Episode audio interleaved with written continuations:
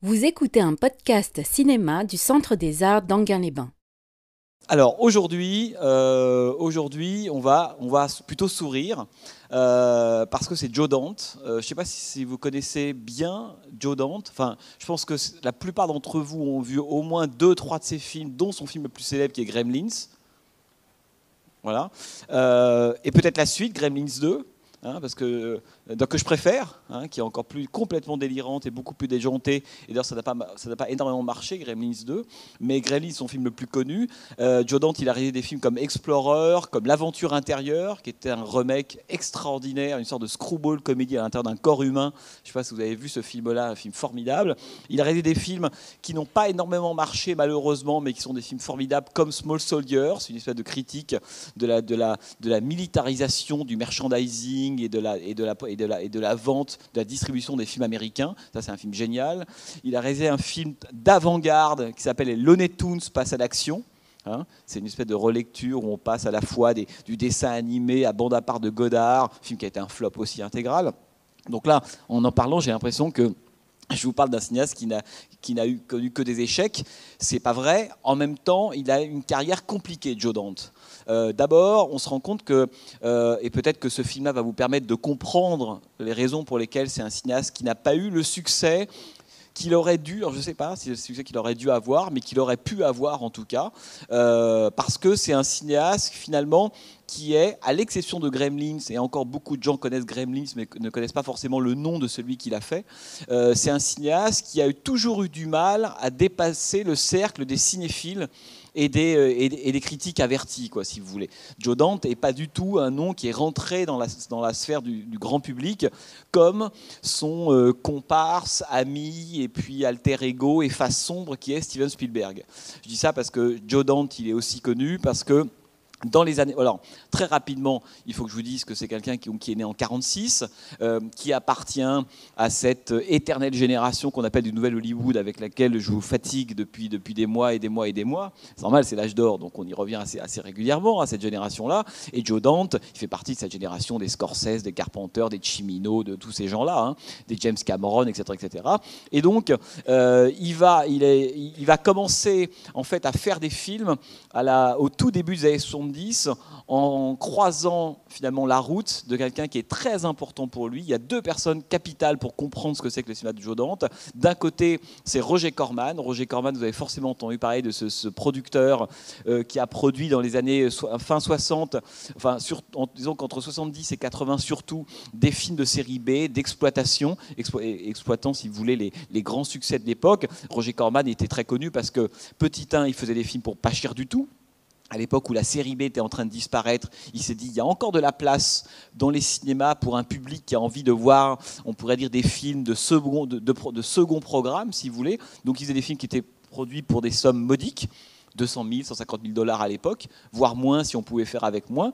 Et il disait toujours aux, jeunes cinéastes qu'il embauchait, euh, il y a deux, trois critères, si vous voulez, qui, euh, qui pour moi sont importants. Un, que vous arriviez à respecter le budget. 150 000 dollars, c'est quand même rien du tout. Hein. Respecter le budget. Deux, que, l'actrice principale monte ses seins au moins au bout de 45 minutes.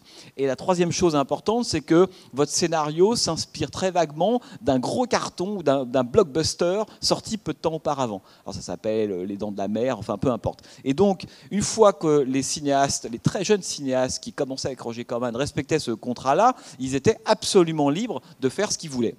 Ce qui fait que Roger Corman, c'est quelqu'un qui a fait travailler, qui a découvert, comme on dit, si vous voulez, une grande partie de cette génération du Nouvel Hollywood.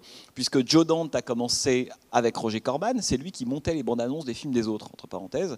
Euh, et il a découvert Francis Ford Coppola, James Cameron, Jonathan Demme, Robert Zemeckis, Monty Hellman, enfin Jack Nicholson. Beaucoup de cinéastes, voire d'acteurs des années 70 sont passés dans ce qu'on appelle l'écurie Roger Corman. Hein, beaucoup, beaucoup, beaucoup. Et donc, Joe Dante, euh, lui, il va passer dans cette écurie-là, et puis un jour, il a l'occasion de faire à la fin des années 70, euh, alors que Les Dents de la Mer vient d'avoir un succès colossal aux États-Unis, il a l'occasion de faire une sorte de d'avatar des Dents de la Mer. Mais vous imaginez bien qu'entre le budget des Dents de la Mer et celui que va avoir Joe Dante pour faire Piranha, Piranha va être la, version, euh, si vous voulez, pauvre, mais aussi plus subversive des Dents de la Mer. Joe Dante a très peu d'argent et il va donc tourner Piranha, qui va être une sorte, on pourrait dire, de ce qu'on appellerait aujourd'hui un spin-off, c'est-à-dire qu'une sorte de, relecture, de, dérivé, si vous voulez, des Dents de la Mer. Mais un dérivé moqueur, assez jubilatoire, dans lequel Joe Dante s'amuse déjà, euh, on pourrait dire, à être un peu le poil à gratter de l'entertainment hollywoodien et en l'occurrence de Steven Spielberg. Alors tout ça pour dire quoi? C'est que ce film-là va avoir un peu de succès, même pas mal. Joe Dante va ensuite réaliser un film qui s'appelle Hurlement, qui est un film qui retravaille le mythe du loup-garou, un film absolument formidable. Et Steven Spielberg, un jour, va venir le chercher parce que, alors, il n'a pas du tout été vexé par la façon dont Dante se moquait de lui dans Piranha. Au contraire, il se dit ce type a du talent. Et surtout, ce type incarne surtout quelque chose que moi, je n'ose pas encore vraiment faire, où il est peut-être ma part maudite, quoi, ma part sombre. Et pendant, dans les années 80, Joe Dante et Steven Spielberg vont fonctionner comme une sorte de drôle de duo, où Spielberg fait les films familiaux qui se terminent bien, consensuels, etc., Et Joe Dante fait les films de sale gosse. Quoi. Et Joe Dante, et ce couple va très bien marcher, puisque, évidemment, ils vont faire ensemble, enfin, Spielberg va produire Gremlins en 84, qui va être un succès colossal.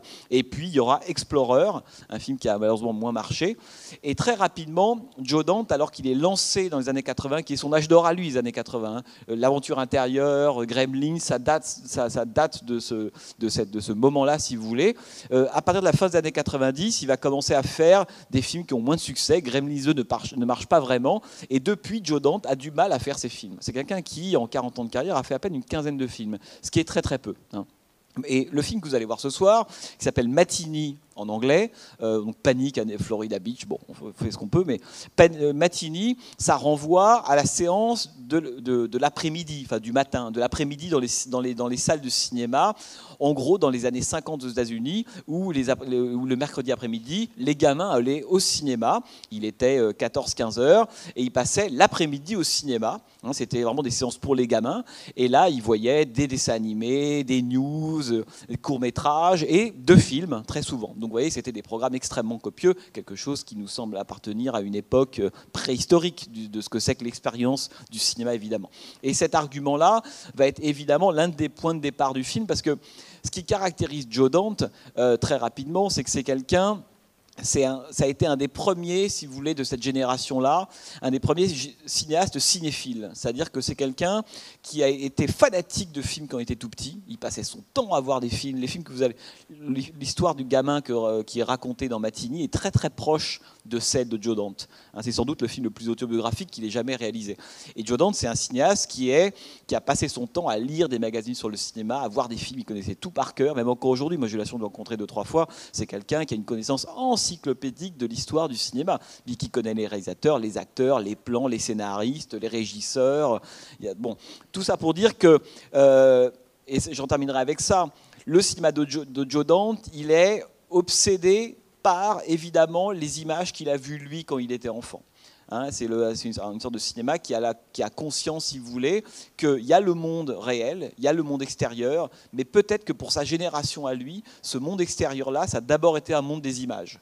Des images qu'il a vues au cinéma, plein de films, et les films de série B, il a beaucoup d'affection pour ces films qui à l'époque étaient un peu daubés par la critique, et puis évidemment les, images de, télévision.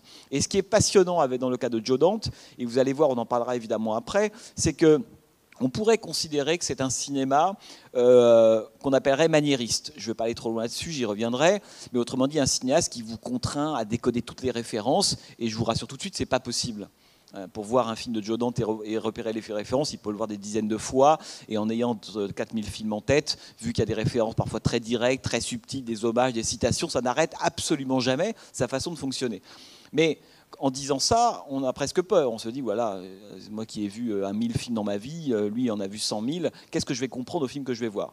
Et ce qui est très très beau, c'est que contrairement, si vous voulez, au cinéma maniériste, Joe Dante ne se sert pas des images des, autres, on pourrait dire, pour imposer sa propre marque. Il n'y a pas d'enquête à mener sur les images des autres dans les, dans les films de Joe Dante. Par contre, les images aide à construire les individus. Et moi, c'est ça que je trouve très très beau chez Joe Dante, c'est que c'est quelqu'un qui a un rapport aux images qui est pas du tout, comme la plupart du temps d'ailleurs, quand on monte des images des autres, un rapport pathologique. Hein. le côté les images c'est mauvais, vaut mieux être dans la, vaut mieux être dans le réel que être face à des images. Joe Dante, il pense pas ça du tout. Hein. Il pense que les images, ça peut être du côté du mal, mais que ça peut être aussi du côté du bien. Et j'aime beaucoup cette espèce de subtilité. Je pense que c'est un des très rares cinéastes qui a su euh, entretenir un rapport si, euh, on pourrait dire, si intelligent avec le fait d'être baigné dans un monde qui est un monde d'images. Alors le film que vous, avez, allez voir là, donc se passe en 62, hein, euh, donc d'où le terme panique à Florida Beach, si vous voulez. Ça se passe au moment de la crise des missiles à Cuba. Et c'est pas du tout un film nostalgique, même s'il y a un peu de ça. Hein. C'est un film qui euh, nous raconte ce que, alors vous allez voir, hein, ce que finalement ce qu'a été l'Amérique à un certain moment de son histoire. 62, c'est pas 63. Hein, faites attention à ça. S'il choisit 62, c'est pour une raison bien précise. Et il nous raconte ça, hein, cette espèce de, on pourrait dire, de mélancolie d'une époque qui a totalement disparu, mais qui est très très chère à, à, Joe Dante. Voilà. Donc le film n'a pas du tout marché, je vous le rappelle, euh, au passage évidemment. Et peut-être qu'en le voyant, on comprend pourquoi. Est-ce qu'on comprend parce que le film euh, n'atteint pas ses objectifs ou parce que le public que suppose un film comme Panic à Florida Beach a en grande partie disparu hein Voilà. Bon. Euh, très bonne projection et à tout à l'heure. Euh, d'abord, en fait, je voudrais pas me débarrasser, mais vous dire deux trois choses sur euh, à la fois sur la, jeunesse du film, parce qu'il faut rappeler que c'est le dernier film dans lequel Joe Dante euh, euh, bénéficiera d'un budget digne de ce nom. Depuis, on est en 93, ça fait 20 ans que Joe, Dante a beaucoup de mal pour faire ses films, à trouver des fonds pour les faire. Il fait en gros un film tous les 4-5 ans. Vous avez peut-être vu récemment The Hall, un film passionnant qu'il avait tourné en 3D, qui n'est même pas sorti aux États-Unis d'ailleurs, et qui est, à mon avis, un des meilleurs films utilisant cette technique-là, qui a été réalisé il y a à peine quelques années. Mais donc, Joe Dante est plutôt, comme on dit aujourd'hui, bankable à Hollywood. Hein. Euh, la plupart des studios ne sont pas du tout intéressés pour produire ces films, donc c'est toujours des, des, montages compliqués, herculéens pour lui, hein, de manière à pouvoir tourner ce qu'il a envie de faire. Et on pourrait presque dater la, traversée du désert euh, dans laquelle se trouve Joe Dante, et dont il n'est toujours pas sorti d'ailleurs, à ce film-là. Hein, ce film a été un échec absolument colossal. Euh, il n'a pas du tout trouvé son public aux États-Unis. Euh, et c'est intéressant parce que à l'époque, le film a une origine complètement différente. Hein. Joe Dante, il reçoit un scénario qui raconte, enfin, qui, ou plutôt qui, qui évoque les cinémas de son enfance. En gros, les années 50. Bon. qui est le moment où le jeune Joe Dante était enfant. Il avait, il avait l'âge, bizarrement, non pas de Jean, l'adolescent, mais de, plutôt son petit frère. Hein. Le, vrai âge, il y, a, y a, quelques accommodements dans le côté autobiographique dans le film. Euh, il y en a au moins deux. D'abord, c'est que Joe Dante euh, en fait, se projette dans, le personnage de l'adolescent qui vit ses premiers euh, émois amoureux, la rencontre avec le producteur, réalisateur, etc. etc. alors que là, à l'époque, Joe Dante a l'âge du petit frère. Ensuite, je vous ai beaucoup parlé des années 50 et on va y revenir. Or, le film se passe en 62. Or, si on est un tout petit peu euh, en tout cas euh, précis et rigoureux sur cette période-là, on voit bien qu'il y a un problème. C'est-à-dire que le film se passe en 62 et les films, en l'occurrence Mante, l'homme fourmi, euh, que, vient de, réaliser et de produire Laurence Woosley, ce film-là n'est pas un film de 62. Hein, en 62, on ne produit déjà plus ce genre de film-là. Hein, c'est un film qui date grosso modo du milieu des années 50. Autrement dit, il y a un espèce de hiatus assez drôle dans le film, puisque c'est un film qui se passe en 62, alors qu'il y a déjà quelque chose d'un peu anachronique, puisque le film, euh, soi-disant, le film qui va sortir, donc d'actualité récent pour l'époque, est un film qui en fait a une dizaine d'années. En 62, on produit plus du tout des films de monstres, des films de SF, avec des, personnages qui se transforment en carottes, en, en, poireaux, en choux-fleurs, à cause d'une exposition aux, radiations atomiques. Ça, c'est complètement fini en 62. On n'est plus du tout là-dedans on arrive dans le cinéma qu'on appelle plutôt le, cinéma des, bikinis, de la plage, hein, les fameux beach blanket movies. On est beaucoup plus là-dedans. On est quelques années avant Nouvelle Hollywood. Donc ces films de monstres en carton-pâte pour lesquels Joe Dante a beaucoup d'affection. Hein, on y reviendra d'ailleurs parce que vous voyez le regard qu'il porte hein, sur, ces, ces films-là. À aucun moment il s'en moque. Hein, il est toujours du côté du regard de l'enfant qui a vraiment peur de ces monstres-là, qui croit vraiment à la pâte velue, qui croit vraiment à l'homme avec cette tête de mouche enfin cette tête de fourmi en l'occurrence. Donc Joe Dante filme toujours du côté de l'émerveillement des enfants. Hein. Ça, c'est très, c'est, à mon avis, c'est ce qui est très très beau chez Joe Dante, c'est qu'il ne va pas convoquer, on pourrait dire, une, salle remplie de gamins, ce qui est tout à fait vrai d'ailleurs, parce que dans ces matinées, les, salles étaient essentiellement remplies de, d'enfants et d'adolescents. Le fait qu'il y a très très peu d'adultes, les, adultes allaient euh, amener comme ça leurs enfants les salles de cinéma et les récupérer quelques heures plus tard. Mais euh, Joe Dante, et ça c'est quelque chose dont je vais souvent parler, mais j'y reviens souvent parce que c'est toujours intéressant de se demander à, à, quelle, à hauteur de qui ou de quoi le cinéaste filme avec qui il est. Hein. Et là, on voit qu'il est avec ces deux gamins. Hein. Euh, et bizarrement, euh, tous les, personnages dans le film, on pourrait dire les plus justes, les plus fins, euh, les, plus, mûrs, sont globalement les enfants et les adolescents. Et les plus caricaturaux, les plus hystériques, les plus fous, ce sont les adultes dans le film. Hein. On a quand même une espèce d'inversion. Ce qui est à la fois, on pourrait dire, le regard que porte, d'ailleurs, il y a cette très très belle phrase à la fin, lorsque le personnage dit à Weasley, mais finalement Jean dit à Weasley, vous êtes toujours un enfant. Hein, qui est presque la pétition de principe qui vient à la toute fin du film. Et l'autre lui dit oui, mais jusqu'à preuve du contraire, on va jamais prouver que les adultes savaient, savaient plus qu'ils faisaient que nous. Hein. Et donc on voit bien que ça, c'est la, c'est la, on pourrait dire le regard de Joe Dante, il est arrimé sur ces adolescents, hein, parce qu'ils sont pour eux, pour lui, pour Joe Dante, ils sont, ils sont à ce moment-là dans une double capacité, on pourrait dire d'émerveillement et de critique. C'est ça qui est très très beau dans le film, c'est que Jean, adolescent, il sait que ce qu'il voit, c'est faux. Et d'ailleurs, il va participer à, sa, son petit niveau à l'élaboration des trucs complètement fous que met en place euh, Woosley, le Rumble Rama, les, décharges électriques euh, dans les faits des spectateurs, etc., etc. Et en même temps, je ne sais pas si vous vous souvenez au tout début du film, lorsque lui et son frère sont en train de regarder hein, cette bande-annonce, ce, film, il lui explique non, n'aie pas peur, c'est faux, c'est du carton-pâte, alors que le petit gamin, il est complètement captif de ça, il y croit vraiment. Et alors qu'il se remet la tête devant l'écran, Jean, d'un seul coup, il sursaute. C'est-à-dire qu'on a vraiment toujours, chez Joe Dante, à la fois l'émerveillement, et la critique. Ce que je veux dire par là, c'est que l'émerveillement n'est pas un aveuglement. C'est pas parce qu'on croit aux images, c'est pas parce qu'on croit qu'on est pris par le spectacle magique de ce que c'est que le cinéma qu'on est pour autant idiot et qu'on ne comprend pas aussi la nature des images qu'on voit. Ça, c'est tout le cinéma de Joe Dante, c'est ça. Hein. Euh, c'est important parce que dans le film, il y a d'un côté les adolescents et il y a au milieu Woosley, et puis il y a les adultes. C'est un peu les trois catégories, on pourrait dire, de regard par rapport, dans le film par rapport aux images. Images de télévision, Hein, ou alors pas d'image du tout, comme le fou qui s'est construit son abri anti-atomique, hein, euh, ou alors les images des home movies, par exemple la mère de Jean qui regarde le, film de famille pour retrouver le, mari qui à ce moment-là est au large, de, au large de, Cuba, et puis les enfants qui sont dans la salle de, cinéma. Alors je vous dis ça parce que à l'origine, Joe Dante donc récupère un scénario qui lui plaît bien parce que tout son cinéma depuis, euh, depuis la fin des années 70 est un cinéma à la fois, on pourrait dire, de référence cinéphile qui tente toujours, en fait, à la fois de, on pourrait dire, de restaurer les films de son enfance. Lui, il prend ça très au sérieux, hein, ces films de monstres des années 50. Il dit oui, ce sont des monstres, des films faits en carton-pâte, avec très, très, plein de choses qui sont complètement ridicules, etc.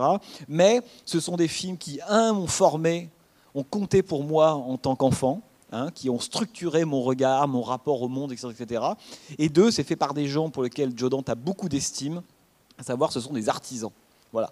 Et le personnage de Woosley, il est l'incarnation, on pourrait dire dans le film, de ce qu'aime et de, surtout de quelque chose qui, dans le cinéma contemporain, là au début des années 90, a globalement complètement disparu d'Hollywood. Hein. cette espèce de, on pourrait dire, de mélange entre l'artisanat, le, magicien, le, battleur, le, roulement de tambour, le cinéaste, l'artisan, cette espèce d'homme orchestre, hein, le, vrai showman. C'est comme ça que, filme euh, Joe Dante ce personnage-là. C'est un véritable showman. Ce personnage-là, pour lequel lui a beaucoup d'affection, hein, euh, il considère qu'évidemment, au début des années 90, il a disparu. D'ailleurs, à la toute fin du film, il y a deux producteurs dans le film. Il y a le, celui pour lequel Joe Dante a, cette affection, hein, qui, voilà, celui euh, qui est joué par Woosley, et il y a l'autre, le directeur du multiplex, hein, qui est là de loin et qui constate le succès, hein, parce que c'est une, sorte de screen test, si vous voulez. Il constate le succès du film et à la fin il dit bah, j'ai une idée. Au moment, il re-rentre dans le cinéma qui vient de s'effondrer euh, et il dit on pourrait peut-être mettre deux écrans. Et cette phrase, elle est comme toujours, comme toujours chez Joe c'est un, cinéaste qui est fin, mais dans cette petite remarque-là, c'est déjà l'avenir du cinéma tel qu'on le connaît qui est en train de, de, marcher. C'est-à-dire que ce qu'on vient de voir là, c'est toute la fin du film, c'est non pas la fin d'un récit en particulier, c'est aussi ça. C'est la fin d'une époque, complètement. Hein. Et Joe Dante, alors on peut trouver, il y, a, de la nostalgie, il y a de la mélancolie.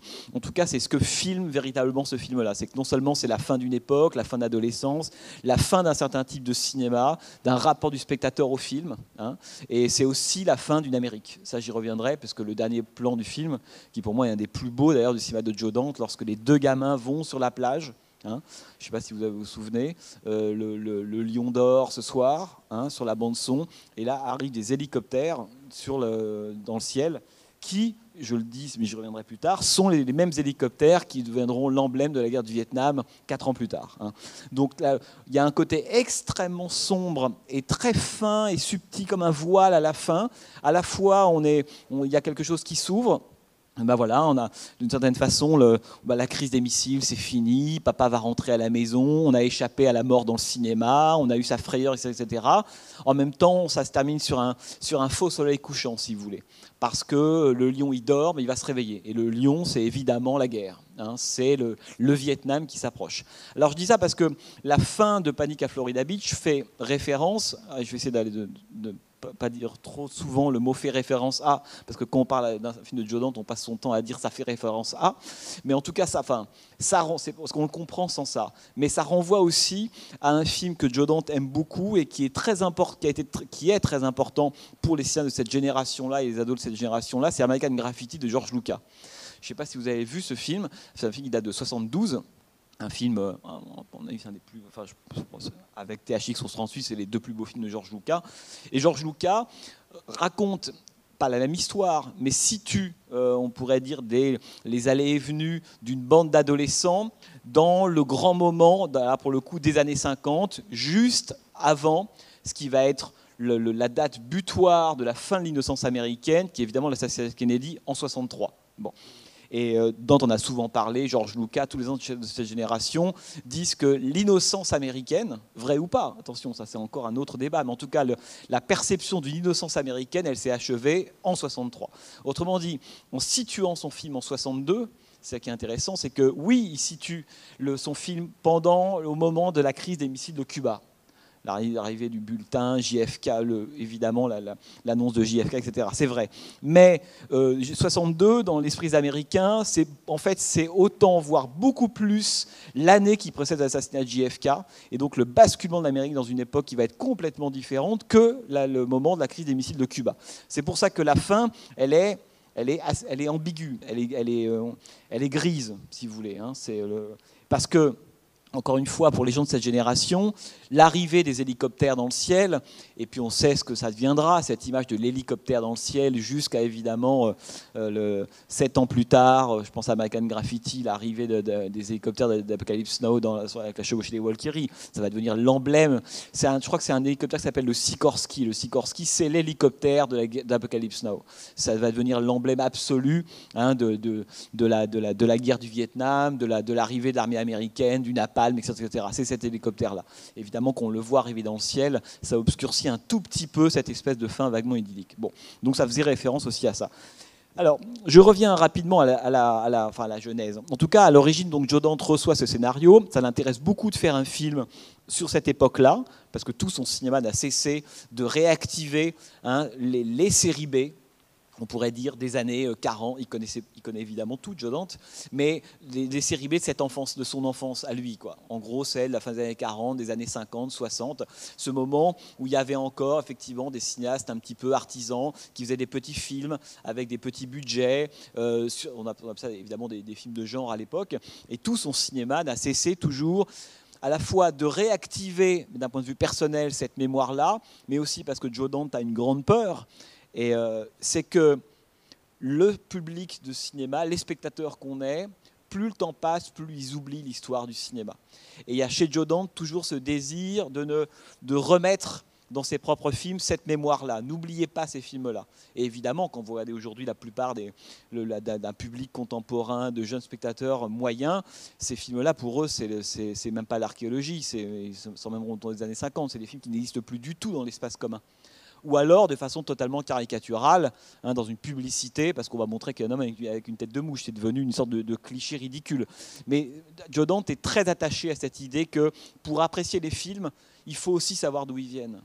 Et que cette histoire du cinéma, c'est pas quelque chose pour spécialistes précisément, pour critiques de cinéma, pour cinéphiles, pour non, c'est quelque chose que qu'on doit avoir en tête, c'est-à-dire que les gens qui vont voir des films il faut qu'ils sachent aussi d'où ces, films viennent. Et, Dante a conscience que l'époque contemporaine, elle travaille au contraire à l'amnésie permanente, à l'écrasement hein, des, films qui possèdent de la mémoire. On des Hollywood aujourd'hui, euh, la plupart des films européens qui marchent en Europe ne sont même pas distribués à Hollywood, ils préfèrent en faire eux-mêmes un, un remake.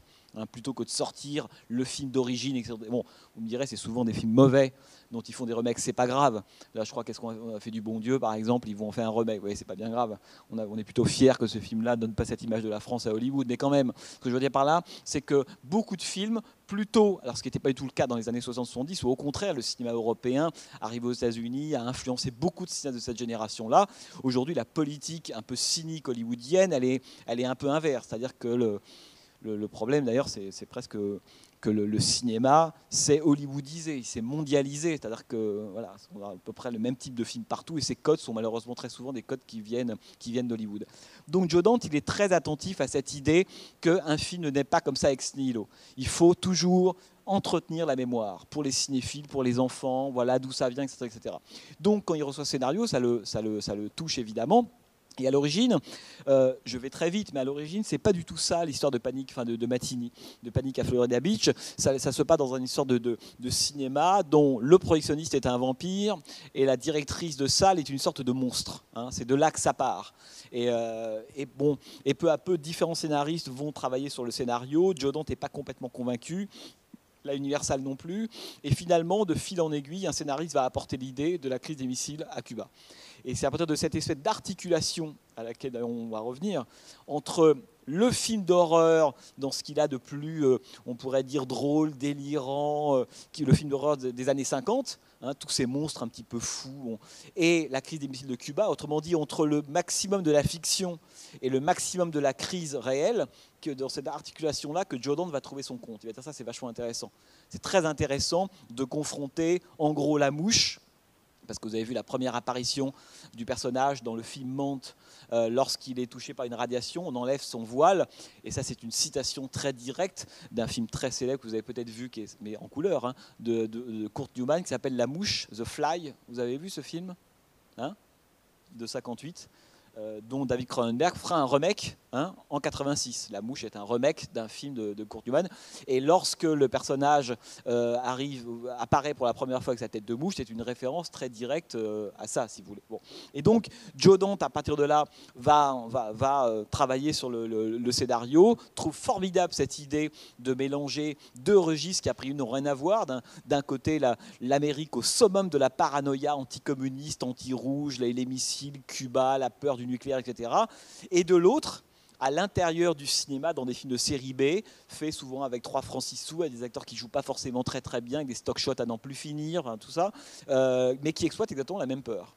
Parce que ça qui est intéressant, évidemment, ce sont des choses, que aussi bien les films de monstres que vous voyez là que la crise des de Cuba partent, en fait, exploitent son, euh, enfin, carbure exactement à la même paranoïa. Hein. la question du nucléaire, la peur de l'autre, etc.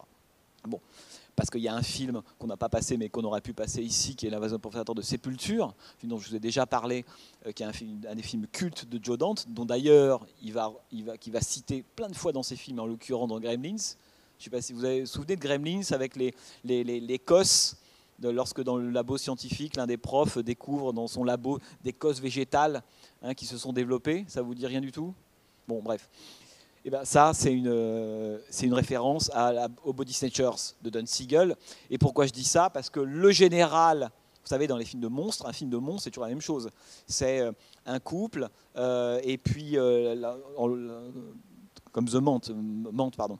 et puis l'un des deux se transforme suite à une radiation atomique, il se transforme en une sorte d'insecte ou de bestiole géante, et à ce moment-là, on a toujours, vous savez, les différents corps de la société américaine qui s'unissent pour aller dégommer la bête. Hein, il y a toujours un curé, un journaliste, un postier, etc., etc., et, l'armée. Bon.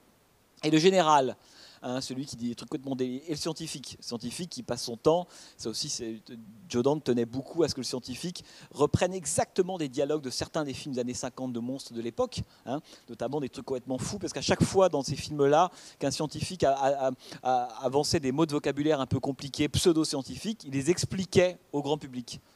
Par exemple, il ne faut pas se précipiter, virgule, il ne faut pas accélérer.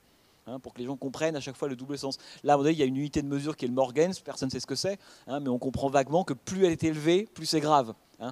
Et donc Joe Dante s'amuse à truffer son, film, qui a été tourné avant le film d'ailleurs, Mance a été tourné avant, et si vous avez un jour d'acheter le DVD ou le Blu-ray, vous avez l'intégralité de ce film Mante qui dure 16 minutes, qui est une sorte de, raccourci d'un film de monstre pendant 16 minutes. Et d'ailleurs, à l'époque, la Warner avait dit à Joe Dante, ça serait vachement bien que pour la sortie en DVD de, de Panic à Florida Beach, vous euh, tourniez une version intégrale de Mante. Autrement dit, le film, vous avez tourné 16 minutes, allez jusqu'à 1h10, qui est à peu près la, durée des films de l'époque. Et Joe Dante disait non, parce que dans ces films-là, généralement, c'est intéressant 16 minutes, le reste, on s'ennuie. Il y a plein de séquences qu'on rajoute, de domestiques, euh, qui ont strictement aucun intérêt. Le, meilleur dure 16 minutes, il ne faut surtout pas faire ça. Bon. Et donc, euh, je reviens à, notre ami Body Snatchers, parce que le, général donc, qui, euh, qui, tente de convaincre Jean de descendre du building, enfin, je vais te ramener ton sucre, enfin, il y a des choses complètement délirantes. Ce général-là, il est joué par un acteur que les amateurs de cinéma des années 50-60 et jours connaissent par cœur, c'est Kevin McCarthy. Kevin McCarthy, c'est un acteur cultissime, et c'est pourquoi? Parce que c'était lui qui jouait le rôle principal dans La profanateur de Don Siegel.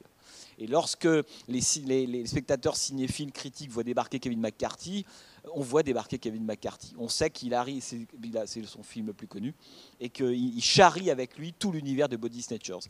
Et il y a toujours chez Joe Dante des choix comme ça d'acteurs. Par exemple, celui, le petit qui s'occupe de la, de la soi-disant ligue de, de, de, distraction saine. Hein. Bon, le petit, c'est Dick Miller. Je ne sais pas si vous vous souvenez. Dick Miller, c'est un, un, acteur que, que, Joe Dante rencontre à l'époque du New World chez Roger Corman. Et comme une sorte de, presque de mistigris, il, comme ça a marché la première fois qu'il l'a employé, il le prendra dans tous ses films suivants. Il y a toujours le moment où on voit Dick Miller. On le voit d'ailleurs souvent, c'est chez euh, Spielberg aussi. Donc Dick Miller, quand on voit arriver Dick Miller, on, sait qu'on est chez Joe Dante tout de suite. Hein. Et tous les acteurs comme ça sont des acteurs récurrents et qui s'amusent à prendre, etc., Bon, donc pourquoi je dis ça? Parce que les, les, références dont je voudrais me débarrasser, elles sont innombrables dans Panique à Florida Beach. Il y a celles qui sont, on pourrait dire, évidentes. Hein, donc euh, le film de monstre dans le, film lui-même, c'est le côté réflexif, quoi, si vous voulez, du, film, Mente, donc qui rend hommage à, alors, à des films précis, attention, hein, c'est euh, euh, Joe Dante le dit, si vous avez vu quelques-uns des films de cette époque-là, vous repérez là la référence à Zem, Zem par exemple, parce que c'est aussi un film qui donne envie de voir d'autres films normalement derrière.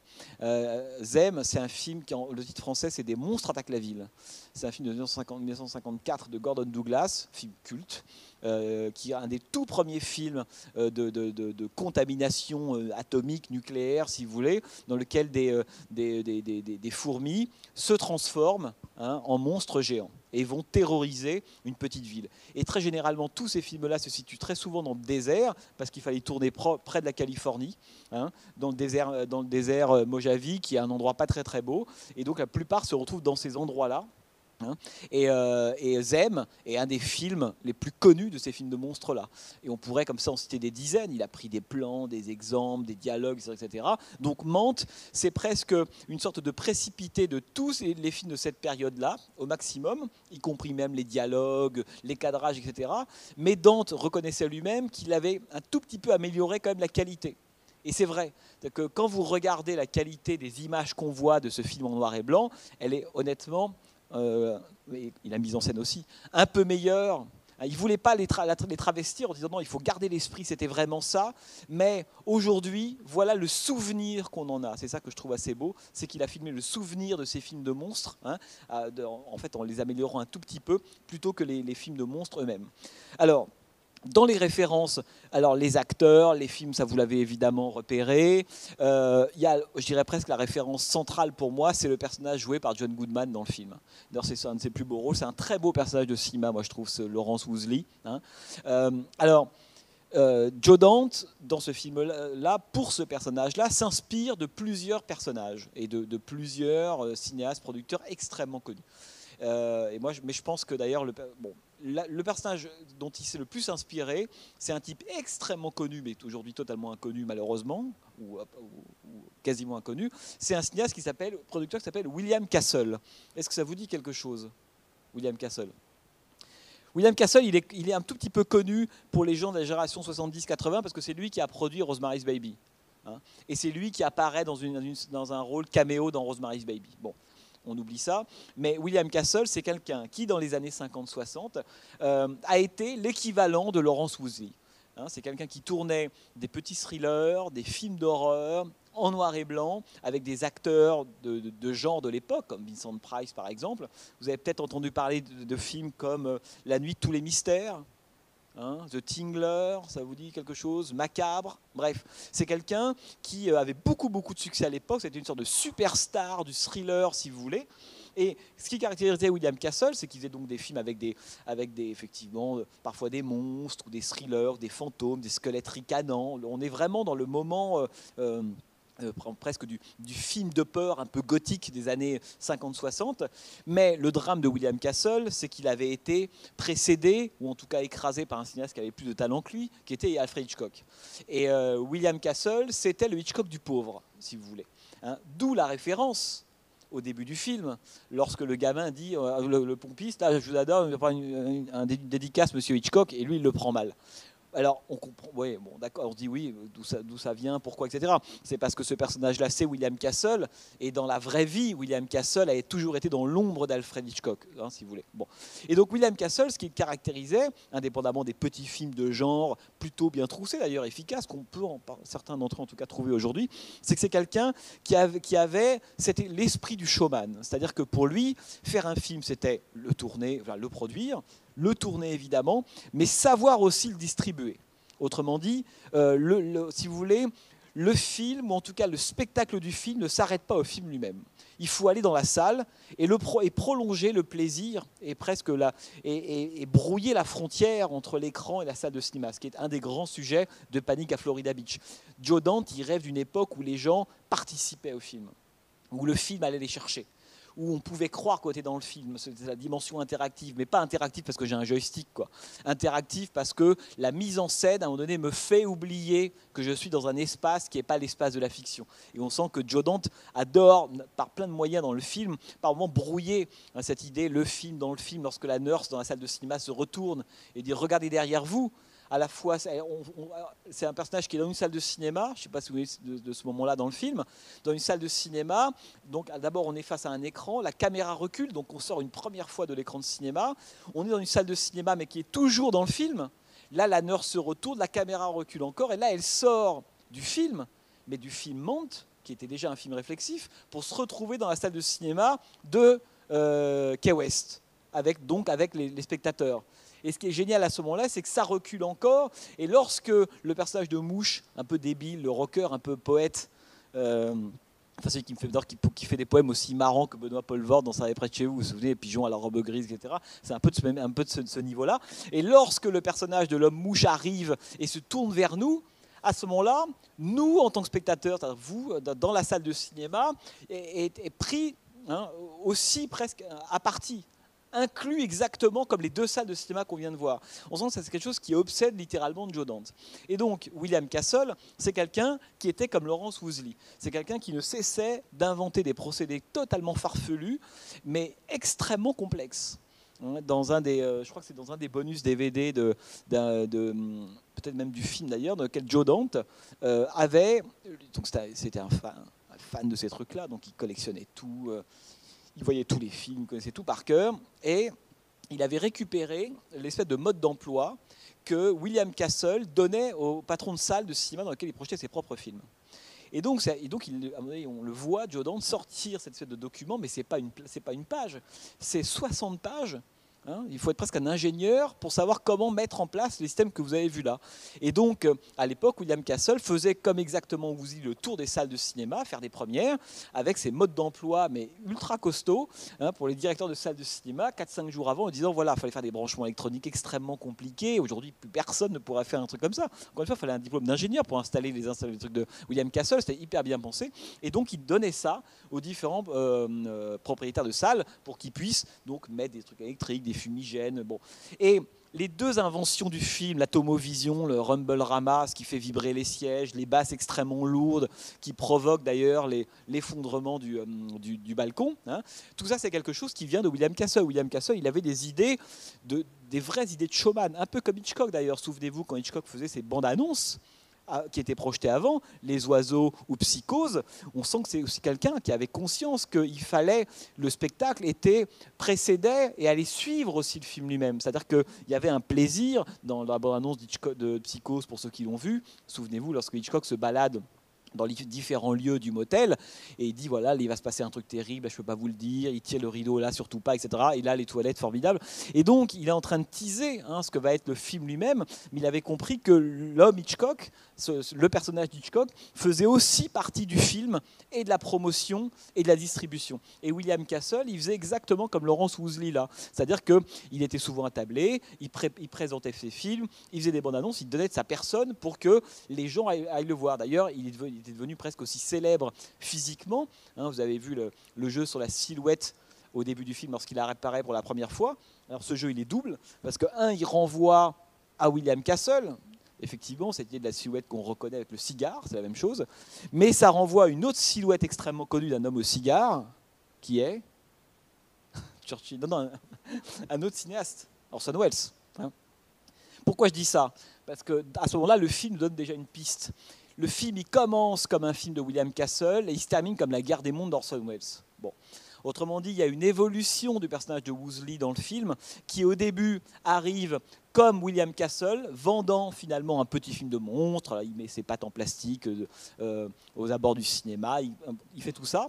Et peu à peu, à cause ou grâce euh, à la crise des missiles de Cuba, il va se transformer Hein, à la mesure d'une crise bien plus grande que l'homme mouche dans la salle, il va se transformer en personnage à la Orson Welles. Et là, évidemment, à la fin du film, c'est une référence à la, guerre, à la guerre des mondes. Vous savez, cette émission radiophonique dans laquelle Welles avait fait croire avec des moyens de fiction et de radio, que l'Amérique était envahie par les extraterrestres. Vous connaissez tous cette histoire-là. Et les gens à l'époque, euh, panique intégrale aux États-Unis, tout le monde était sorti euh, soit de chez soi, soit c'était claque-muré. Euh, ça, avait été un, un, pataquès colossal, le, canular d'Orson Welles. Et alors, ce qui est beau, évidemment, c'est qu'à la fin, alors j'en parle maintenant comme ça, sinon après je vais oublier, c'est que quand on voit Panic at Florida Beach, on se dit, mais qu'est-ce que c'est que cette espèce de champignon nucléaire qui apparaît à la fin? Parce qu'on comprend bien que la moitié du film, c'est la projection du film, du film Panic à Florida Beach. Bon. Euh, donc on voit bien que la salle de cinéma, c'est le lieu vers lequel tout va converger, tout va se résoudre. Hein, c'est que pour Jordan, c'est très important ce qui se joue dans une salle de cinéma, ce qui se joue devant un film, ce qui se joue devant des images. C'est pas un décor la salle de cinéma dans Panic at Florida Beach, c'est le lieu où on va tout résoudre, où tous les problèmes vont exploser, où tout, où les gens vont grandir. Hein. on n'est pas du côté de la citation ou de l'hommage euh, inoffensif. Non, non, c'est quelque chose de très, à la fois très léger et très important pour Joe Dante, être dans une salle de cinéma puis voir des images. Pour lui, c'est pas n'importe quoi. Et donc, on comprend bien que l'essentiel de du récit arrive et se ramasse et reste concentré dans la salle de cinéma parce que c'est le lieu absolument capital. Mais la projection, c'est ce film en noir et blanc. Bon, très bien, qui s'achève à un moment. Et puis, alors je ne sais pas si vous l'avez, parce que euh, il me semble que c'est quelque chose qu'on ne saisit pas forcément la première fois qu'on le voit de façon aussi claire. C'est que le film s'achève. À cause du Rumble Rama, il y a le balcon euh, supérieur qui menace de s'effondrer et qui va s'effondrer. Mais l'ordre des actions, c'est pas ça. Le film euh, va s'achever, mais il ne s'est pas achevé, Mante. Hein. À aucun moment on ne voit hein, cette fin. Le film va s'achever. Le balcon commence à menacer de s'effondrer. John Goodman repart en, salle de en cabine de projection, met une autre bobine, ce qui veut dire qu'il interrompt Monte pour mettre la bobine de l'image du, champignon atomique. devant cette image-là qui fout la trouille à tout le monde, l'écran prend feu, pense-t-il. Hein, tout le monde quitte la salle de cinéma, et là, le balcon s'effondre. Vous avez ça en tête? Bon. Et ça, c'est une idée géniale. Parce que c'est la façon, c'est la, ça c'est, la leçon du film, si vous voulez, c'est que John Goodman comprend à ce moment-là, évidemment, que évidemment euh, le, mal supérieur, c'est pas du tout la, bombe atomique. Il n'y a pas de bombe atomique, il n'y a, pas de a pas de largage de missiles, il n'y a rien du tout. Mais par contre, le risque, le risque, la crise véritable dans cette salle de cinéma, c'est le balcon qui s'effondre. C'est pas du tout les Russes qui envoient un missile sur, euh, sur, Key West ou la Floride. Donc, il comprend à ce moment-là que le cinéma, lui, en tant que, en tant que cinéaste, etc., il a fait mûrir les gens, il a permis à, des ados de s'embrasser, d'autres à apprivoiser les peurs, et là, il doit passer à un niveau d'émancipation supérieur, il doit sauver leur vie. C'est beaucoup plus, presque plus important. Et qu'est-ce qu'il fait pour sauver leur vie? Il leur fout la trouille de leur vie. Puisque qu'est-ce que l'Amérique à l'époque De quoi l'Amérique a peur? Quelle est la paranoïa qui est cultivée en permanence confère le directeur de salle complètement toujours euh, euh, transpirant, engoncé avec sa, son, petit, euh, son petite radio et son nombril atomique? Ce qu'a produit l'Amérique, c'est évidemment l'image catastrophe du champignon atomique. Tout le monde vit dans l'attente que cette image n'arrive. Et ce que va faire Woosley, c'est qu'il va leur fournir cette image-là. Autrement dit, tout le monde attend une réalité qui est le champignon atomique, et Woosley leur fournit l'image de cette réalité-là. Évidemment, pas de différence, puisque comme lui est en plus un formidable magicien, il arrive à leur faire prendre cette image pour la vraie tout le monde pense qu'il y a eu une explosion et que par-delà le cinéma, on voit le champignon atomique. Et ça, c'est extraordinaire parce que c'est le moment où il n'y a plus du tout de différence entre les images et la réalité, entre le cinéma comme lieu d'après, on pourrait dire, d'appréhension et, de, manière, si vous voulez, de contrôler sa peur, et la réalité elle-même. Autrement dit, c'est en balançant l'image du champignon, du champignon atomique que Woosley sauve les gens pourquoi? Parce que comme ils ont peur, ils quittent la salle, et quittant la salle, ils ne sont pas là quand le, balcon s'effondre. Vous voyez? Et j'aime beaucoup ça dans le film, euh, parce que c'est une façon, si vous voulez, toujours par le scénario, de façon assez subtile, discrète, fait qu'à la fin, il se passe beaucoup de choses, en fait, véritablement, et pas uniquement des explosions et des effondrements, etc. Il se passe beaucoup de choses sur le statut des images. Hein. Et à la fin, non seulement les gens ont survécu parce qu'on leur a projeté cette image-là, Hein, autrement dit, ils ont, enfin vu l'image qu'ils attendaient. Et l'ayant vu d'une certaine façon, ils sortent dans le monde réel de façon beaucoup plus apaisée. Et ça qui est très très beau, c'est que Joe Dante a toujours dit, euh, mais pour nous, dans les années 50, quand on était enfant, on vivait avec la peur de la bombe toute la journée. Et d'ailleurs, cette, euh, la peur de la bombe, et il vivait surtout avec cette idée que la fin du monde était pour demain. Ça nous semble fou aujourd'hui Hein, quoique, mais disons il y a encore un mois, un mois et demi, ça nous semble fou de se dire que effectivement à tout moment il peut se passer quelque chose d'aussi catastrophique, radical ou autre. Mais Joe Dante explique très très bien que c'était le quotidien des Américains, des jeunes enfants américains dans les années 50. Et d'ailleurs la séquence euh, d'alerte lorsque tous les gamins sortent de la salle et se mettent la tête entre les jambes et les mains sur la tête, d'ailleurs constate le truc complètement débile quand on y pense un quart de. Enfin, peu importe. C'est une méthode couée, c'est une faire quelque chose pour échapper à autre chose. Mais ça, c'est quelque, c'est, une, une, une, séquence que Dante a intégralement repiquée euh, à sa propre enfance. C'est comme ça que ça se passait véritablement.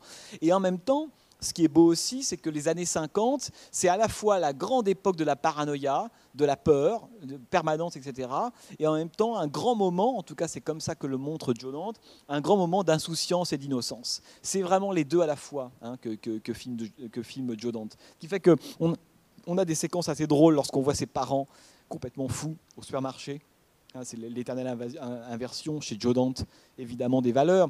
Joe Dante fait partie de ces cinéastes qui n'ont jamais vraiment grandi parce qu'il pense que si on grandit, on est mort. Et il est comme Laurence Woosley, qui est vraiment son alter ego dans le film.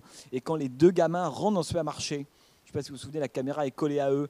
Ils sont spectateurs comme nous-mêmes, mais comme on les voit de dos, ils pourraient être aussi adultes, catastrophés par le comportement puéril et débile des adultes, qui s'échappent quand même pour une bouteille une boîte de céréales. Hein. Là, on se dit qu'on est totalement dans l'univers, si vous voulez, de Joe Dante. Tout ça pour dire quoi?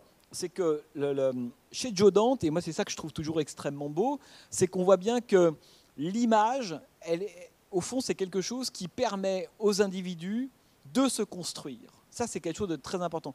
Il y avait un, il y avait un article assez beau d'ailleurs de, d'un critique qui s'appelle Charles Tesson, qui est un ancien rédacteur en chef des, des du cinéma, et qui disait la, chose suivante, enfin, à, un mot de près, sa phrase c'est ça. Il dit, euh, il écrit plutôt, la, capacité des, des, images à transformer ceux qui les regardent est le grand sujet d'étonnement du cinéma de Joe Dante. Voilà. Je pense que c'est exactement ça le cinéma de Joe. C'est une formule formidable parce qu'il n'y a pas beaucoup de cinéastes qui ont traité véritablement ça. Il y a plein de cinéastes qui jouent avec les images, qui les, retravaillent, qui plongent à l'intérieur, qui tentent d'en filmer le contre-champ, enfin peu importe, qui montrent qu'elles sont nocives. Hein. Il, y a, beaucoup d'exemples. La, la, vulgate moyenne, c'est l'image industrielle est nocive. Bon, euh, l'image industrielle produite par l'entertainment hollywoodien, c'est nocif. Euh, voilà, ça vous apprend, ça vous formate, c'est un imaginaire belliqueux. Enfin, voilà, le, discours moyen du cinéaste sur l'image hollywoodienne, c'est l'image, elle est mauvaise. Et Joe Dante, il dit non, elle est bonne et elle est mauvaise. C'est-à-dire que si on table effectivement sur le regard des individus, en l'occurrence des gamins qui voient ça, à la fois ils ont envie d'être émerveillés, ils ont envie d'être séduits par ce qu'ils voient, et ils le sont, et en même temps, ils sont totalement on pourrait dire, euh, euh, lucides hein, sur le type d'image qu'ils sont en train de voir. Et ce que filme Panic Florida Beach, c'est ça. C'est que l'image, si vous voulez, elle va permettre à, tous ces gamins-là, et même si le film est comme centré sur deux, d'entre eux, à la fois à s'émanciper, hein, à se connaître mieux, eux mieux, mieux, si vous voulez, à dompter leurs propres peurs. C'est-à-dire que seul entre c'est pour ça que la fin, elle est, très, euh, elle est très belle et ambiguë. C'est qu'ils ont réglé le problème qu'ils ont avec la peur des rouges quand ils sortent sur la plage, il y a cette ouverture du cadre, ce moment hystérique a complètement disparu. Leur image de l'apocalypse, ils l'ont eu. Le cinéma leur a donné, et résultat, ils ont survécu. Donc ils sortent plus forts du cinéma. C'est ça qui est très très beau. Mais Joe Dante, euh, qui filme depuis 93, autrement dit, il, va, ne joue pas euh, une espèce de, de, faux ancrage dans le présent qui serait amnésique ou ignorant de ce qui va arriver par la suite. Joe Dante, il filme ça, Hein, il filme d'une certaine façon la peur qui a euh, été en partie euh, euh, canalisée grâce aux images. Je comprends mieux le monde grâce aux images. Hein. Et en même temps, il ne peut pas s'empêcher de dire oui, mais il se trouve que ces gamins-là ne savent pas encore qu'il y a des hélicos dans le ciel et que ces hélicos-là, ils, incarnent le futur sombre de l'Amérique. Hein. C'est pour ça que le film s'arrête donc pile en 62, au moment précis évidemment de, cette fin de la, crise des missiles, un an avant ce moment euh, qui va faire, d'ailleurs ça, pourrait presque faire le lien avec le film qu'on va voir le mois suivant, qui est Second de John Frankenheimer, un film de 66, et, euh, est, qui lui est un film qui plonge intégralement dans, on pourrait dire, dans, le doute, la folie des années 60, post-assassinat de, JFK, si vous voulez. Là, c'est deux humeurs complètement, complètement différentes. Après, on pourrait parler des heures de Panic à Florida Beach parce qu'il euh, y a énormément de détails très malins. Euh, je pense, par exemple, je dis cette ligue de décence des, spectacles.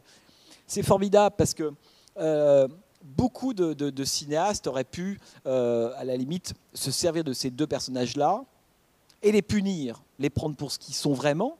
Hein, des gens qui distribuent des tracts, qui, disent, comme c'était le cas à l'époque, mais depuis le début des années 10 aux États-Unis, hein, et pas uniquement aux États-Unis, partout, des gens qui passent leur temps à dire il y a certaines images qui sont nocives pour les enfants, il faut les protéger de ça. Enfin bon, le, vieux truc. Euh, catho intégriste, enfin quand je dis catho intégriste, c'est toutes les religions d'ailleurs, hein. bête quoi je devrais juste dire.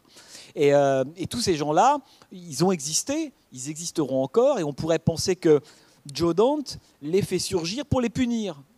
Parce que Joe Dante est tellement l'incarnation du contraire, comme les John Carpenter, les, Cameron, tous ces gens qui ont été un peu de la contre-culture, un peu subversifs, qui évidemment euh, produisaient presque le contraire, qui était le cauchemar presque euh, fait film pour ces gens-là.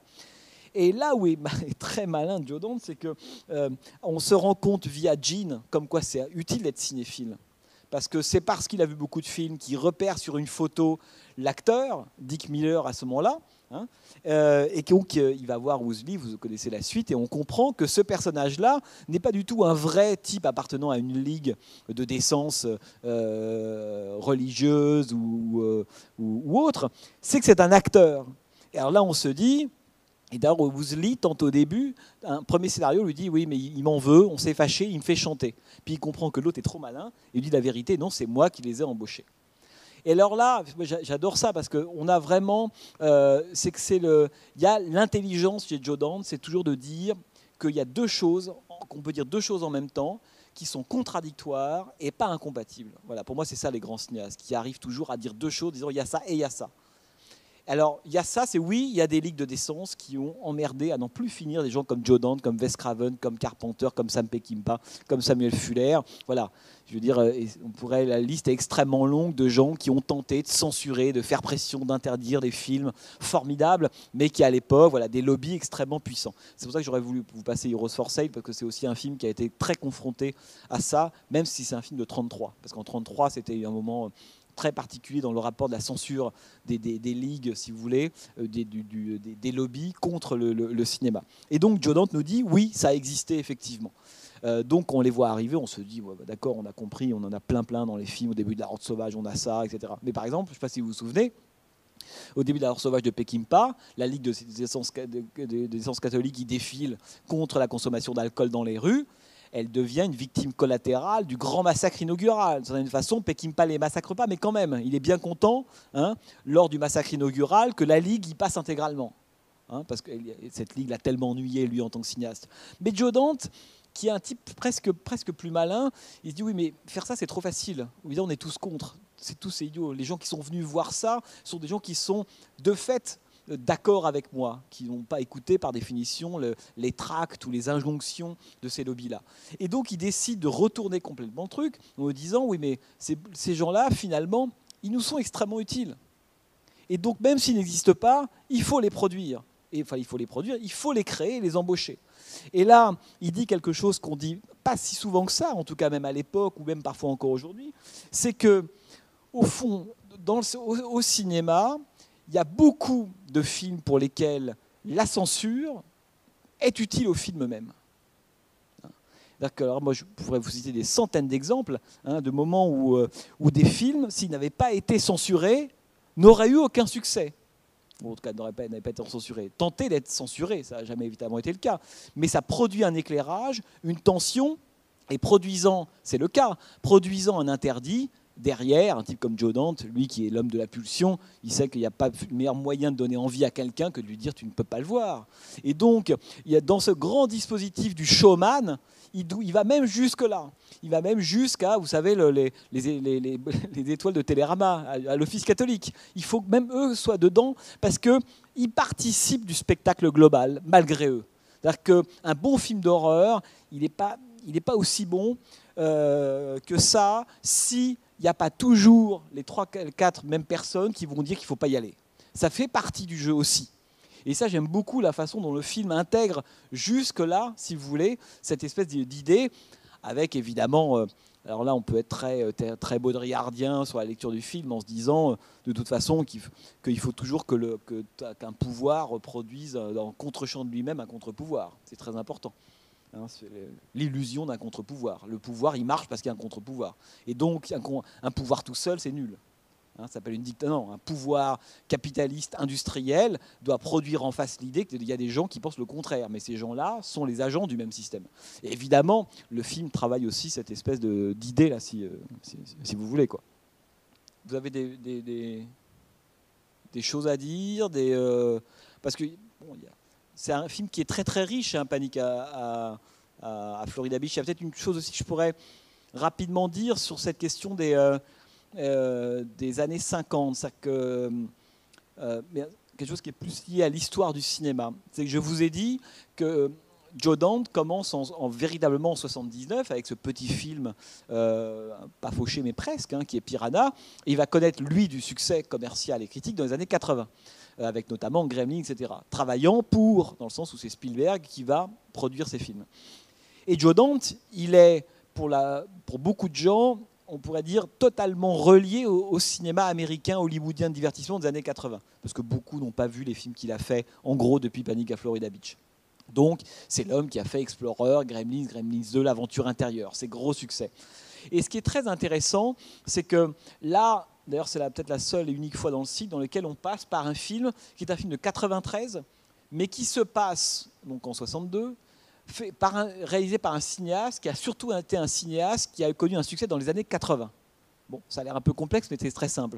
Ce que je veux dire, c'est que euh, ce que montre aussi ce film, c'est l'imaginaire des années 50. Ça veut dire que quand vous vous intéressez au cinéma américain des années 80, hein, mais vous prenez aussi bien de Retour vers le futur au film de Spielberg ou autre, la grande période de référence du cinéma américain des années 80, ça a été les années 50.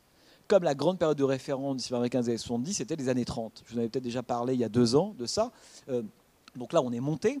Mais il y a, si vous avez l'occasion de revoir, et les, je sais pas, de l'Arche perdue, enfin tous ces, les grands films, les grands blockbusters familiaux des années 80, si vous voulez, euh, vous vous rendez compte qu'ils sont obsédés par une seule chose, qui sont les années 50. Hein. c'est le moment, les, années 80, c'est une sorte de grand revival des années 50. Alors, euh, ce qui est passionnant, c'est qu'évidemment, euh, d'une certaine façon, en repérant la période qu'une décennie se choisit comme euh, une, décennie importante, euh, on en sait beaucoup sur la période elle-même.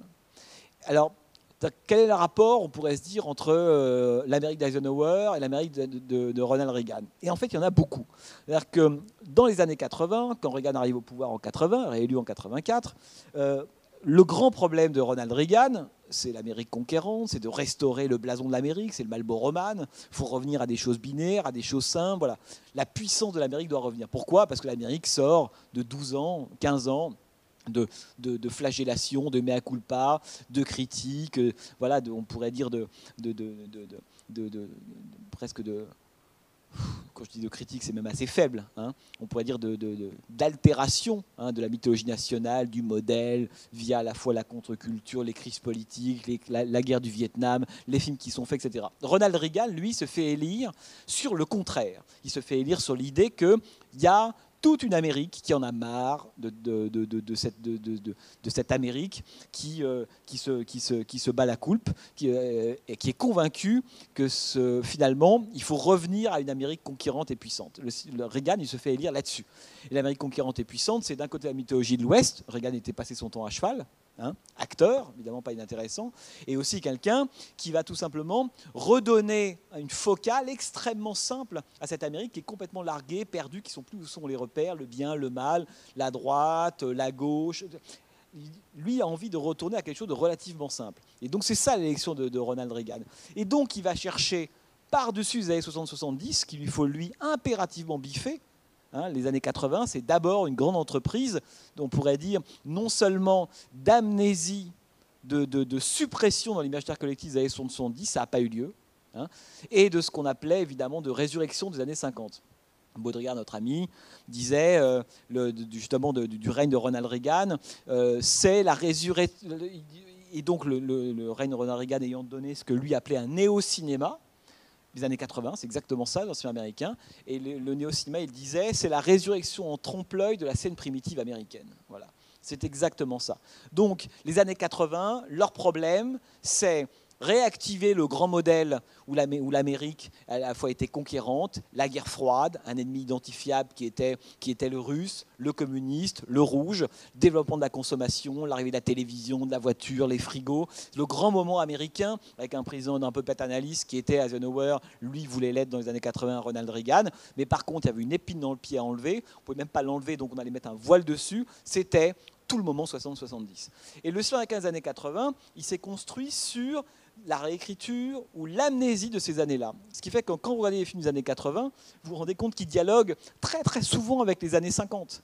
hein. enfin, Retour vers le futur étant typique, mais on pourrait en citer comme ça des, ex- des- des exemples à n'en plus finir. Et même des cinéastes critiques, euh, moi ça m'a toujours fasciné, sont, tournés vers les années 50 pour dire oui, mais les années 50 c'était pourri. Exemple euh, typique, Christine de John Carpenter. Vous avez peut-être vu ce film, 83. Euh, c'est quoi le problème de Christine? C'est des- c'est un film qui se passe dans les années 50. On est à la fin des années 50. La, fameuse voiture que va trouver le jeune Arnie, pour ceux qui s'en souviennent, dont il va tomber amoureux et être vampirisé par elle, cette voiture meurtrière rouge, c'est une Plymouth Fury qui date de 1957. Autrement dit, John Carpenter, à ces années 80, a totalement conscient de cette espèce de grand revival amnésique qui veut réécrire l'histoire américaine. Il dit, OK, les années 50, c'est quoi? C'est ça. C'est cette bagnole tueuse. Et c'est vachement intéressant de reprendre Christine dans une perspective politique. exactement comme on, peut d'ailleurs reprendre, entre parenthèses, Un monde parfait hein, de Clint Eastwood, qui est aussi un très grand film là-dessus. Un monde parfait, c'est un titre totalement ironique parce que le film se passe, souvenez-vous, en 60-61. Hein, non, je dis une bêtise. Il, se, enfin, il commence en 62, il doit se terminer à fin 62. On est quasiment au moment de l'élection de l'assassinat de, Kennedy. Et Eastwood prend à bras le corps cette mythologie des années 80. Parce que lui, Eastwood a été victime de ça, de cette idée au fond que les années 50 c'était génial. Non, il dit non, c'était pas génial les années 50. Il y avait des problèmes de racisme, d'exclusion, plein de choses, etc. Et en faisant un monde parfait, il rétablit la vérité sur les années 50 qu'avait totalement enjolivé le cinéma américain des années 80. Bon, ça, je suis un peu loin de, tout ce qu'on raconte, mais je trouve ça passionnant parce que le cinéma de, Joe Dante, euh, on pourrait dire, c'est aussi un cinéma qui nous raconte ça. Hein, qui nous pas, je sais pas, euh, The Burbs, Les Voisins, pour ceux qui l'ont vu par exemple, euh, ou évidemment Gremlins. Gremlins, souvenez-vous. Est-ce que vous vous souvenez du film Enfin, il y en a plusieurs, mais auquel fait référence Gremlins de façon évidente et immédiate. Ouais, La vie est belle de Capra. Hein. Euh, bon, voilà. Alors après, euh, La vie est belle de Capra.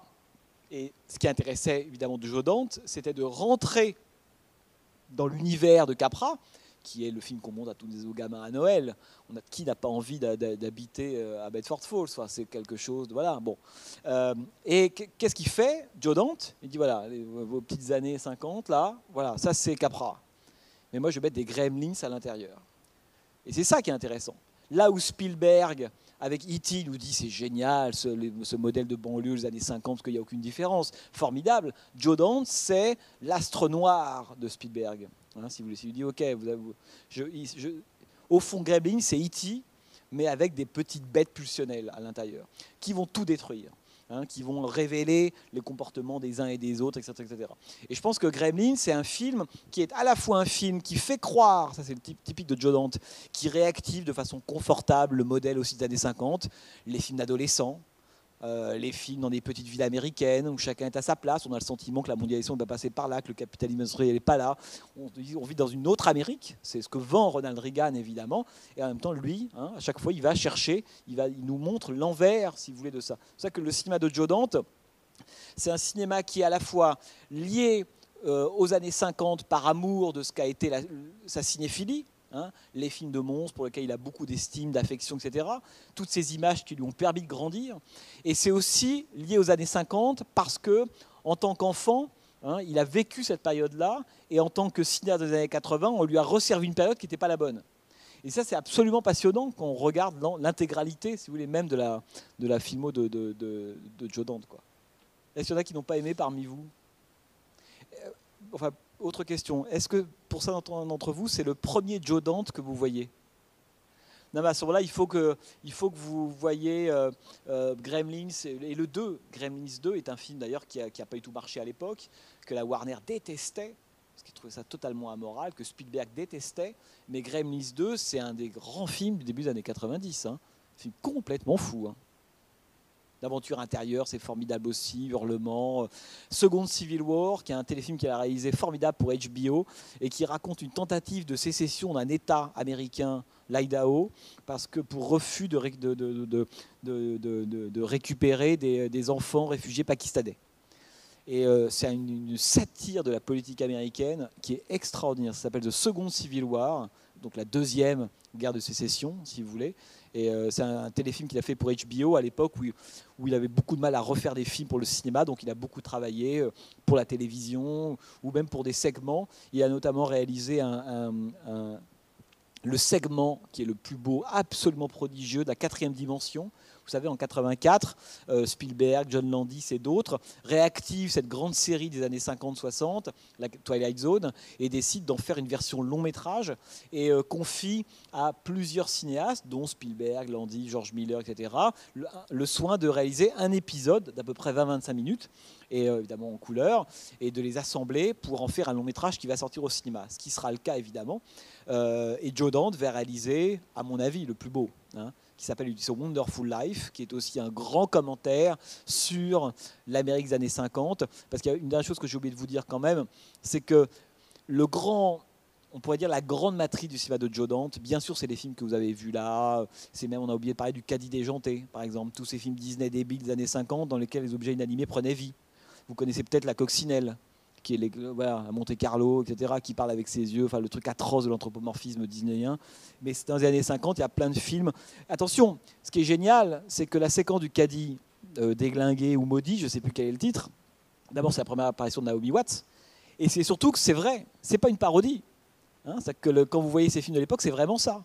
Hein, c'est que c'est extrême, c'est une, remise en scène très scrupuleuse d'une de, voilà, de, séquences qui à l'époque faisaient rire. Mais la dernière chose que je voulais vous dire, c'est que en fait, pour comprendre le cinéma de Joe Dante, euh, je pense qu'il faut avoir en tête les dessins animés, les cartoons. Voilà. Euh, c'est peut-être un tout petit peu moins visible dans Panic à Florida Beach, qui est un film, on pourrait dire, qui est, qui est plus vers l'émotion, euh, presque par moments la nostalgie, plutôt que du côté de la, de, la, de la pulsion et de la virulence. Quoi. Parce qu'il a fait des films vraiment très, très sale quoi, Joe Dante. Ou Small Soldiers, par exemple. Small Soldiers, c'est un film fou, quoi, c'est vraiment...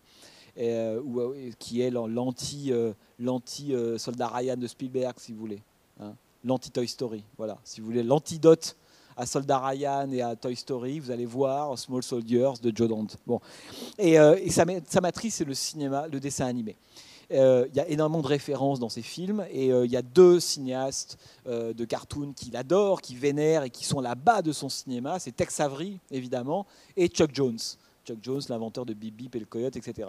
Et pourquoi, c'est important? D'abord parce que Dante a souvent croisé l'univers de l'animation très directement. Les Looney Tunes passent à l'action, par exemple c'est vraiment euh, euh, euh, des, personnages de dessins animés qui se mêlent, comme dans Roger Rabbit d'ailleurs, au monde de, personnages dans Chair et en os. Dans It's a Wonderful Life, l'épisode dont je vous parlais de la quatrième dimension, il y a un espèce de basculement surréaliste, abstrait vers l'animation qui est incroyable. Small Soldier, c'est de l'image animée, de l'image de synthèse, mais on sent que le dessin animé n'est pas loin. Les Gremlins, c'est de la pure créature de dessin animé. Et le dessin animé est capital pour évidemment pour euh, Joe Dante. D'abord parce que quand on voit les films de Tex Avery, les cartoons, les petits, les petits films de Tex Avery ou de Chuck Jones, c'est sans doute parmi les, les œuvres les plus subversives réalisées au cœur de la machine en indépendant, hein, au cœur de la machine hollywoodienne à l'époque. Ce sont ces dessins animés-là. Et surtout, ce qui est assez fascinant, c'est que ce sont des. vous savez, le dessin animé, c'est le, le grand terrain de la pulsion. Hein, c'est le moment où les gens, les, gremlins, c'est ça, c'est la pulsion à l'état pur. Quand ils ont envie de fumer, ils fument. Quand ils ont envie de casser quelque chose, ils, cassent. Quand ils ont envie de défaire une antenne, ils vont. tout ce qu'ils ont envie de le faire, ils le font. Or, l'univers du dessin animé, c'est par excellence l'univers de la pulsion. Pourquoi? Parce qu'il n'y a pas de mort dans le dessin animé. On peut être démembré, on peut être écartelé, on peut être, on peut être sulfaté aux quatre coins de la planète. Dans le plan suivant, le corps se, reconstitue. Autrement dit, dans le dessin animé, au fond, les actions sont réversibles. Hein. Euh, c'est la différence qu'il y a entre le dessin animé, si vous voulez, et puis le cinéma gore, d'horreur. Dans le cinéma gore, une fois que vous êtes tête coupée, c'est rare que vous la retrouviez. Autrement dit, dans, le, dans, le, dans le cinéma d'horreur, la mort, elle est irréversible. Sauf pour les zombies, ça c'est encore un autre sujet. Euh, alors que dans le, dans le, dessin animé, pas du tout. Et il y a chez, euh, beaucoup de ça chez Joe Dante. Hein. On sent que la mort est présente, elle est ultra présente partout. et pour autant, il est très rare qu'il y ait des morts dans les films de Joe Dante parce que sa logique, qui est celle de la pulsion, c'est celle du dessin animé. Hein. vous, comprenez ça? Appliqué évidemment au monde des, au monde des, humains. Quoi. Écoutez, donc le mois prochain, euh, c'est Seconde de John Frankenheimer. Alors là, beaucoup moins, euh, beaucoup moins friendly, beaucoup moins cool, beaucoup moins rose, beaucoup moins euh, tout aussi intelligent, mais voilà. C'est un film, ben, un film choc. Et on en profitera d'ailleurs pour vous poser une ou deux questions liées à la poursuite éventuelle du cycle l'année prochaine. Cette fois, on veut un truc un peu interactif. Donc, on va, euh, on va vous demander euh, votre concours sur la nature l'année prochaine du cycle éventuel. Bah ouais, voilà, c'est mon teaser. Hein. Donc, rendez-vous le mois prochain et merci beaucoup.